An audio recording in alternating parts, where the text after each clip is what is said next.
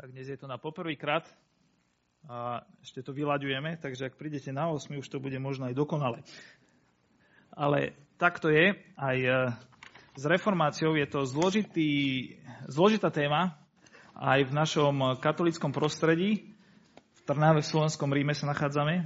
Si toto potrebujem dať nižšie. A je zložitá z mnohých dôvodov, Jednak preto, lebo... Pardon. Jednak preto, lebo áno, hovoríme, že je 500 výročie reformácie, čo de facto znamená, že je 500 rokov, odkedy Luther pribil svoje tézy na dvere Wittenberského chrámu, čo sme videli aj v tom videu, ale v skutočnosti reformné hnutia vždy boli v cirkvi prítomné, aj počas celého stredoveku, aj v 16. storočí a aj po ňom lebo církev vždy nejakým spôsobom bojovala o, o pravdu, o, o prítomnosť Boha, o požehnanie Boha a ľudia vždy túžili nachádzať život, ktorý by stal za niečo, ktorý by bol aj pravdivý, aj spravodlivý, aj čestný. Je to zložitá téma aj preto, lebo je možné sa na ňu pozrieť z rôznych strán a ani jedna zúčastnená strana nie je úplne dokonalá, ako to s nami ľuďmi býva. Všetci máme aj nejaké svoje chyby a tak ako reformátori mnohé veci kritizovali na cirkvi, v ktorej žili, alebo na spoločnosti, v ktorej žili, tak e, sa častokrát stalo to, že veci, voči ktorým vystúpili, sa ich nasledovníkom podarilo inkorporovať naspäť. Teda vniesť naspäť, aj keď oni sami sa proti tomu postavili. Takže nikto z nás v celom tomto procese nie je imunný voči chybám. A a veci sú niekedy zložité. Napriek tomu túto prvú kázeň som nazval Prečo na pravde záleží. Prečo na pravde záleží a chcel by som prečítať z písma slova Ježa Krista, ktorý tiež vystúpil ako prvý, úplne najväčší reformátor zo všetkých reformátorov. A povedal v Jánovom evaneliu v 8. kapitole tieto slova. Riekol Ježiš Židom, ktorí uverili. Ak vy zostanete v mojom slove, ste naozaj moji učeníci. A poznáte pravdu a pravda vás vyslobodí. Verše 31 a 32. Zložitosť aj podstatu tejto témy by sme mohli vyjadriť aj takto. Po svete koluje podobenstvo, o pravde a lži. Bol čas, kedy pravda a lož žili vo vzájomnom rešpekte. Aj pravda, aj lož mala svoje oblečenie, podľa ktorého ich mohol každý, aj neznalý, už aj z diálky rozpoznať. Pravda chodila v číro bielom a lož v tmavšom. Jedného dňa sa pravda a lož náhodným spôsobom stretli pri nedalekom jazere. A tak lož vyzvala pravdu. Poďme si dať preteky. Kto prvý prepláva na druhú stranu jazera, vyhráva. Pravda súhlasila, vodu milovala, plávanie nebol pre ňu problém. Skočili dôvody aj pravda aj lož. Pravda dupla na plyn, užívala si ľadovú vodu a pozerá sa na stále sa približujúci druhý breh. Počasie však zistuje, že lož je ako si chýba, kde si cestou zaostala. Vo svojej poctivosti sa však nenecháva odrádzať a smeruje až na druhú stranu jazera. Tam sa otočí a pripláva späť na prech. A vtedy zistuje. Lož tu nie je. Nie sú tu ani naše šaty. Ani moje, moje, ani jej. Pravda sa rozbehne nahá v hambe do mesta. Príde k domu loži, klope, zvoní a búcha. Po dlhšom čase sa otvoria dvere. A pravda povie lži. Hej, vráť mi moje šaty. Lož sa pozerá na nahú pravdu, pousmeje sa. Pravda je v rozpakoch, ale lož vraví, Neviem, o čom hovoríš. Kto si? Kto som? Odpovedá pravda. Veľmi vieš, kto som. Poznáme sa už dlho. A teraz sme boli pred chvíľou plávať na jazere. Ty si zdrhla a ukradla si moje šaty. A teraz ich máš oblečené na sebe. Vráť mi ich. Prepáč, odpovedala lož. Ja som celý deň doma. Nikde som nebola. A šaty, čo mám na sebe, sú moje. A vždy boli moje. Všetci to vedia. Pravda bola smutná, zúfalá, hádala sa, hádala s lžou, vyťahla argument, nie sú moje, nie sú moje. A ložo aj nie, nie sú. Takto ich interakcia vyvolala pozornosť celej ulize. Zrazu sa stali občania, ktorí sa tam hývali svetkom tohto dejstva, pristavovali sa, počúvali a pozerali, ako sa lož háda s pravdou. Koho sú šaty a kto je kto. Ale nevedeli, komu majú veriť. Lži oblečenej v šatách pravdy alebo nahej pravde ktorú nikto nikdy predtým takú nevidel. Aj takto by sa dalo opísať dilema, ktorej historicky ľudstvo čelí a vidíme to špeciálne aj v období 16. storočia a v situácii, ktorý, ktorej sa práve vtedy ocitla aj církev, aj spoločnosť. Máme veriť lži v šatách pravdy alebo pravde ktorú vidíme alebo sa nám ukazuje tak, ako sme ju nikdy predtým neboli zvyknutí vidieť. A keďže táto dilema nie je len dilemou 16. storočia, ale dilemou celého ľudstva, je to dilema, ktorá je tak stará ako príbeh človeka od Adama a Evy a pravdepodobne táto dilema zostane tak dlhá, ako je príbeh človeka, tak eh, tejto dileme nevieme sa vyhnúť ani my dnes. A práve preto aj udalosti 16. storočia môžu byť pre nás v niečom inšpiratívne. Veriť lži v šatách pravdy alebo nahej pravde, aj keď je to pre nás šokujúce. Záleží na pravde. Je pravda naozaj dôležitá. Ježiš povedal, poznáte pravdu a pravda vás vyslobodí. Chcem vám dať dnes tri dôvody, štyri dôvody, prečo na pravde záleží aj dnes, v postmodernej dobe. Prvý z nich je, že život je plný absurdnosti. Tuto sériu sme nazvali Pravda vo víre absurdnosti a slovo asi pravda vieme približne, čo znamená. A slovo absurdnosť znamená niečo, čo nedáva zmysel, niečo, čo je nezmyselné. Nie je úplne pravdivé. A život bol plný absurdnosti v 16. storočí a asi mi dáte za pravdu, že na absurdnosti nemáme nedostatok ani dnes. Je tak? Niekedy, keď sa pozeráme vokol seba, tak sme možno niekedy až šokovaní, že čoho všetkého sú ľudia vokol nás alebo spoločnosť naša schopní a prídu na veci absurdné. Prekvapujúce je to, že keď sa pozrieme sami na seba, tak tej absurdnosti vidíme na sebe podstatne menej. Je tak? Ale pohľad na okolie by nám mal naznačovať, že by sme mali byť otvorení myšlienkam aj o sebe samých, či náhodou to, čo vidíme viac či menej okolo seba, či sa to nejakým spôsobom neobjavuje aj v nás. No ale čo bolo v 16. storočí? Církev bola v kríze.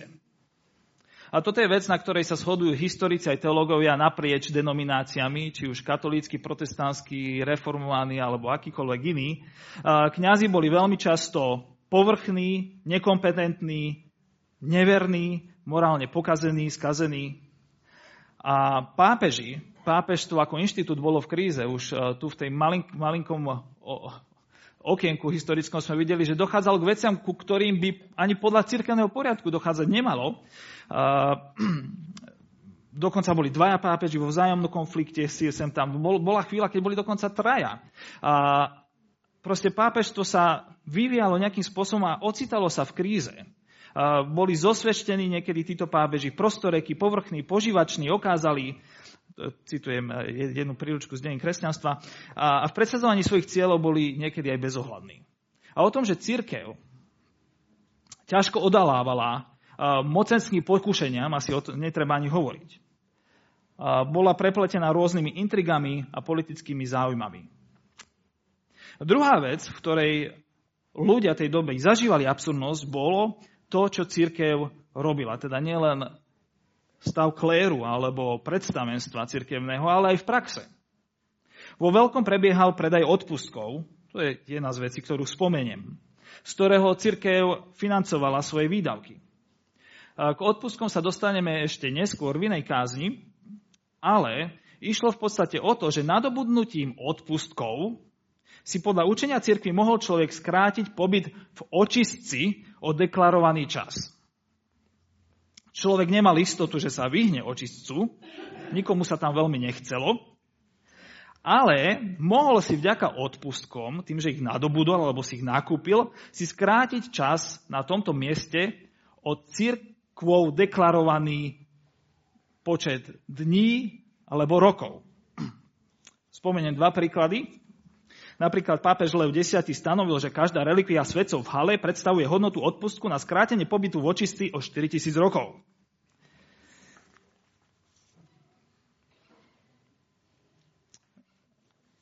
Alebo, pre zaujímavosť, minca, ktorú dostal Judáš za zradu, údajne udelovala odpustok vo výške 14 tisíc rokov.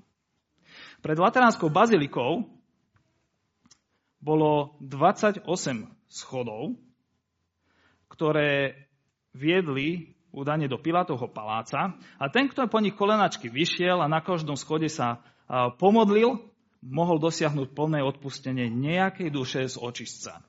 V danej chvíli mŕtvej duše. Totiž pápež v roku 1476 rozšíril možnosť nadobúdať odpustky nielen pre seba, ale aj v prospech mŕtvych, ktorí už sú v očistci.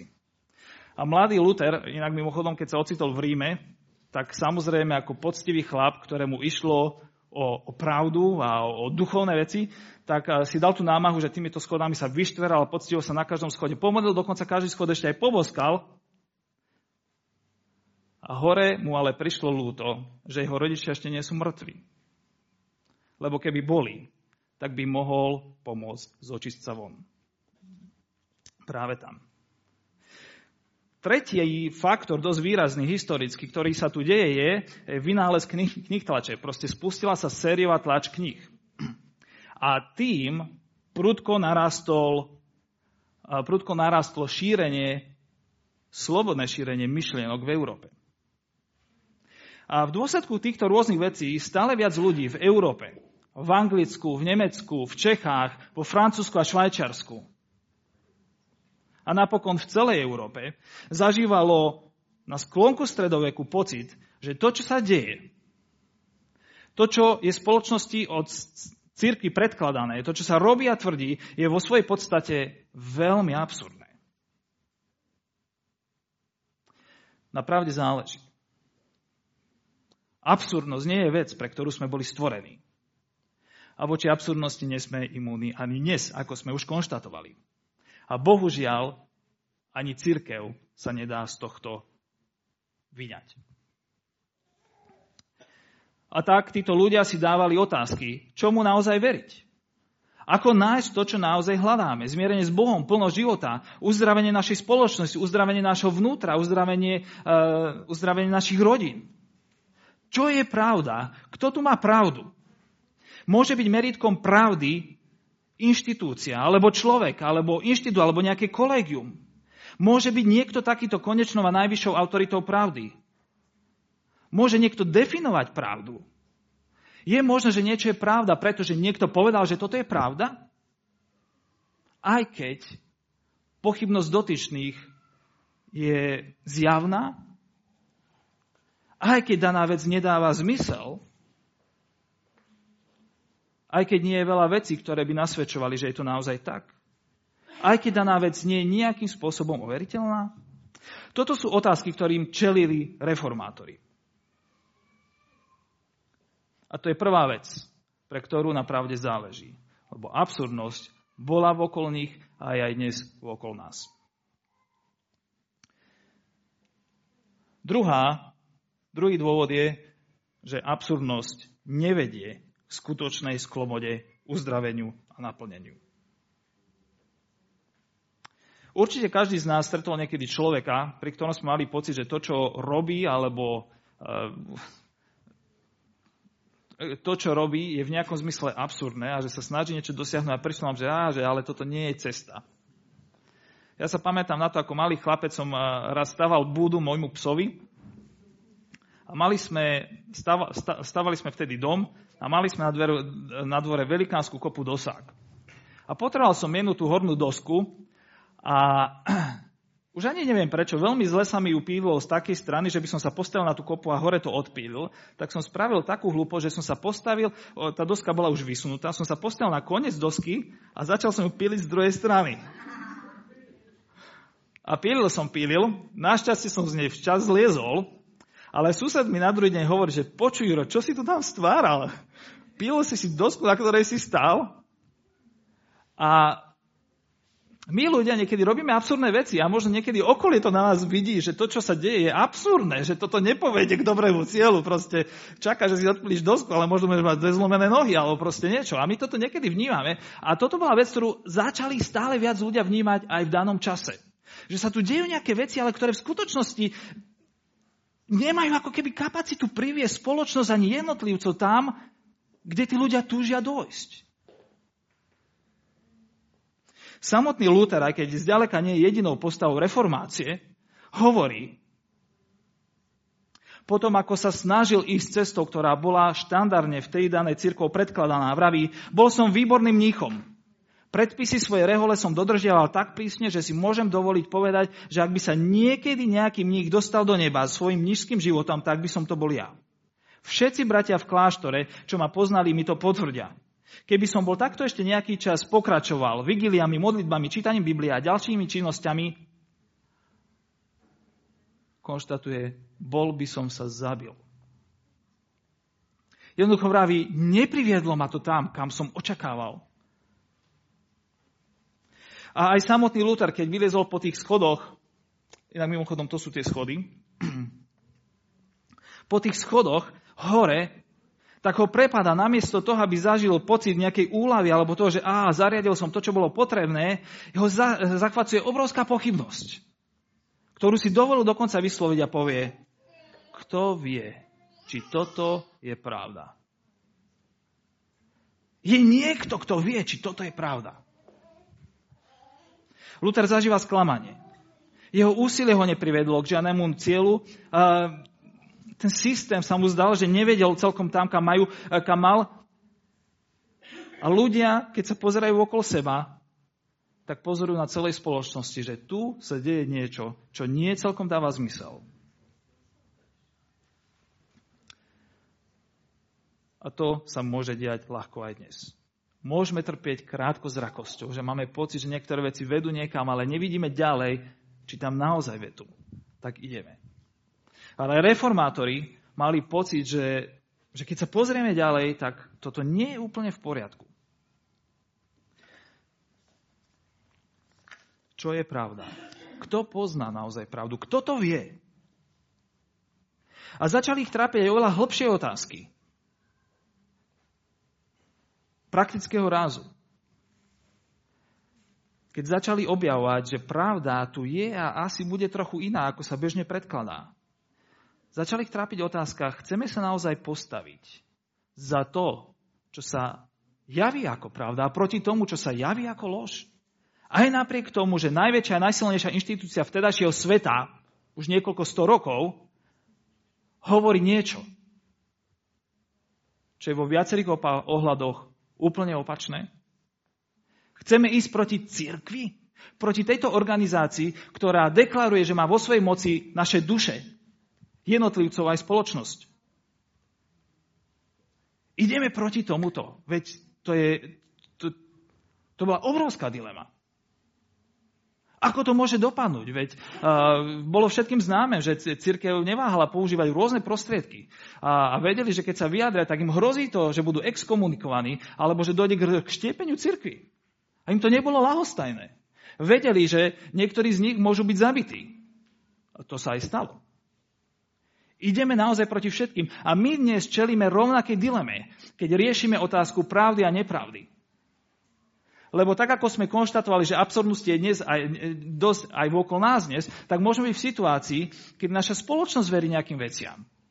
A my čelíme voľbe, či sa ozveme a povieme, že veci sú podľa nás inak.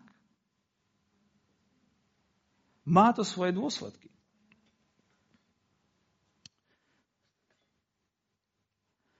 Na pravde záleží. Oni sa rozhodli nezostať ticho okolo otázok, ktoré reálne zažívali a okolo odpovedí, ktoré sa im črtali. Tretí dôvod je ten, že cisár je nahý. Predpokladám, že všetci tu prítomní sme niekde v škole alebo doma od rodičov počuli rozprávku o cisárovi, ktorý sa miloval obliekať a hodovať. Ľúbil sa parádiť a prezliekať aj so svojimi ministrami, aj so svojimi hostiami. A jedného dňa prišli krajčili do, do, do jeho mesta a na hrad a mu ponúkli, že mu ušijú parané šaty špeciálne pre neho, aké ešte nikto iný nemal. A budú to zázračné šaty, ktoré budú vidieť iba tí, ktorí sú v jeho okolí hodní jeho úradu. Král sa potešil, lebo si povedal, že aspoň sa ukáže, komu by mal dať padáka, alebo koho by naopak mal pozvať do svojich služieb. A my poznáme, ako to ide ďalej, že títo krajčíri dostali svoje miesto, prostriedky, aby mu šili tieto šaty a vlastne niekoľko dní šili, šili, šili. Ministri sa tvárili, že všetko vidia, je to úžasné. A nakoniec prišla chvíľa, keď obliekli dané šaty pánovi kráľovi a ten s nimi vybehol na bál či akú tú oslavu. A všetci ho chválili až kým sa neozvalo jedno dieťa a povedalo, král je nahý.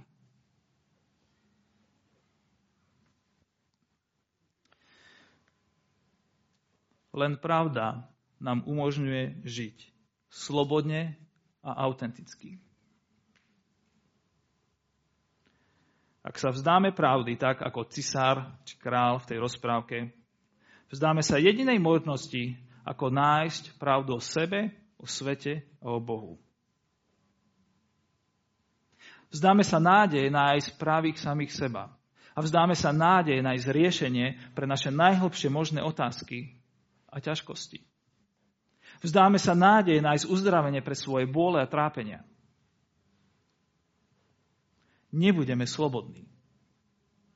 Asi nikto z nás, keď má nejaký problém alebo otázku a odíde na nejaký úrad alebo do nejakej firmy alebo na, neviem, k doktorovi alebo nejakej inštitúcie, nemá pocit, že je slobodný, pokiaľ tá dotyčná druhá strana mu k tej veci neposkytne kompetentný a objektívny pohľad.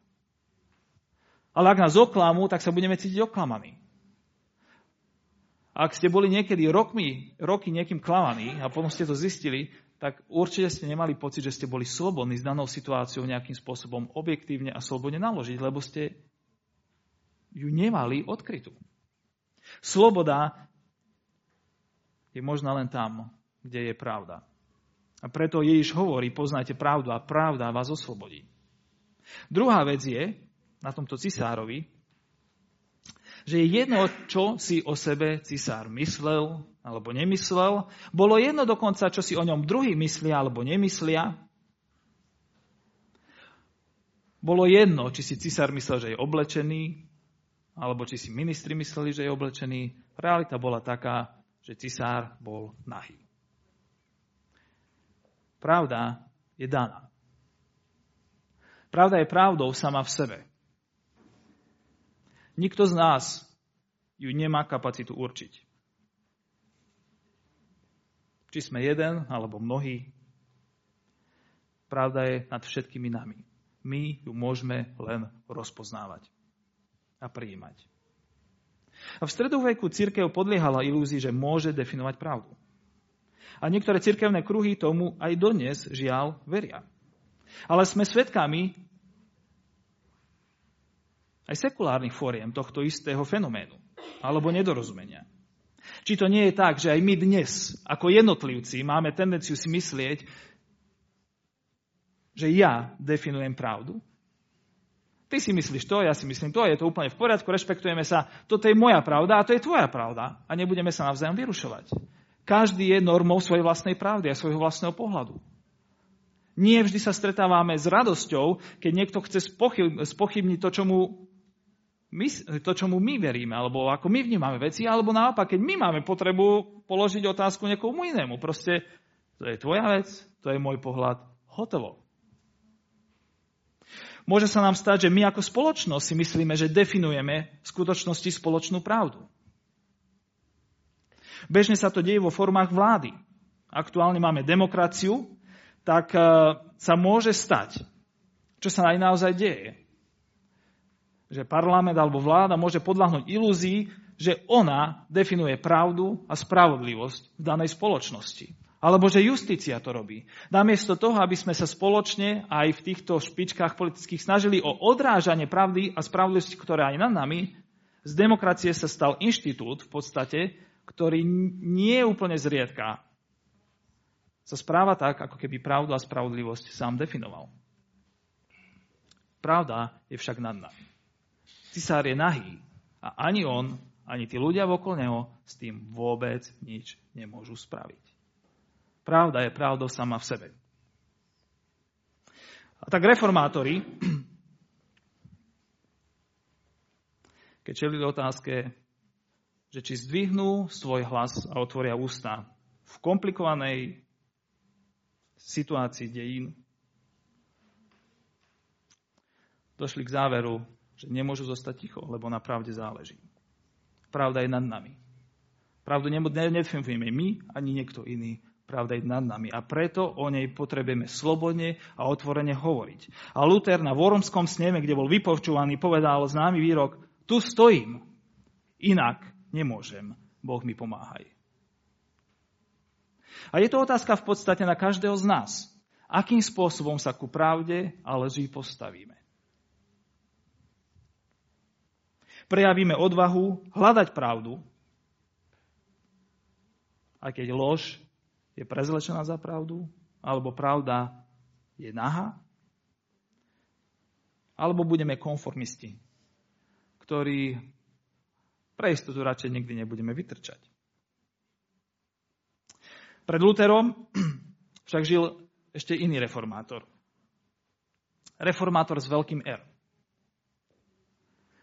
bol vo veľmi podobnej situácii v judaizme, ako sa ocitol Luther alebo títo reformári neskorší v, v stredoveku. Aj on čelil prav, o, o dileme, či do akej miery ísť za pravdou, do akej miery hovoriť o pravde verejne. Lebo vedel, že dôsledky môžu byť katastrofálne. Napriek tomu bol pravde oddaný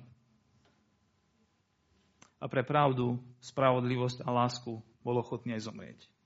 A dokonca povedal, nie len to, že pravda je nejaká vec koncepcií, že pravda je povedať to, čo je a že nie je to, čo nie je,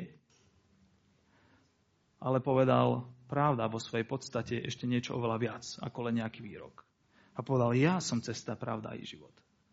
Na pravde záleží preto, lebo v konečnom dôsledku Pravda nie je vec, ktorú treba nejakým spôsobom nevyhnutne definovať alebo opisovať. Pravda je niečo, čo je vo svojej podstate. A Boh ako nekonečné bytie je najhlbšou možnou pravdou, ktorá stojí za všetkým ostatným. Ježiš hovorí, ja som cesta, pravda aj život. Poznáte pravdu a pravda vás vyslobodí. S pravdou nie je dobre bojovať, pravdu je dobre príjmať. Modlíme sa. Prosíme ťa, Pane Bože, o to, aby si nám zjavoval pravdu. Vidíme to, že podnetov v našom okolí je hromada a niekedy ťažké sa orientovať v tom, že čomu sa dá a nedá veriť. Bože, ale ty, ktorý si bol, aj keď nič iné nebolo, a budeš, aj keby nič iné nebolo. Ty, ktorého nie je možné dokázať, ani nie je potrebné dokázať. A ty, ktorý si za všetkým, čo kedy stálo za niečo prosíme o to, aby si prichádzal do našich životov, v úplne bežných životných situáciách a pomáhal nám rozlišovať medzi ložou a pravdou. Prosíme o to, aby si nám dával svedomie, ktoré nebude ochotné sa uspokojiť s tým, čo si myslia druhý, ale budú hľadať to, čo naozaj je. A budú schopní sa brániť pred vecami, ktoré nie sú. Amen.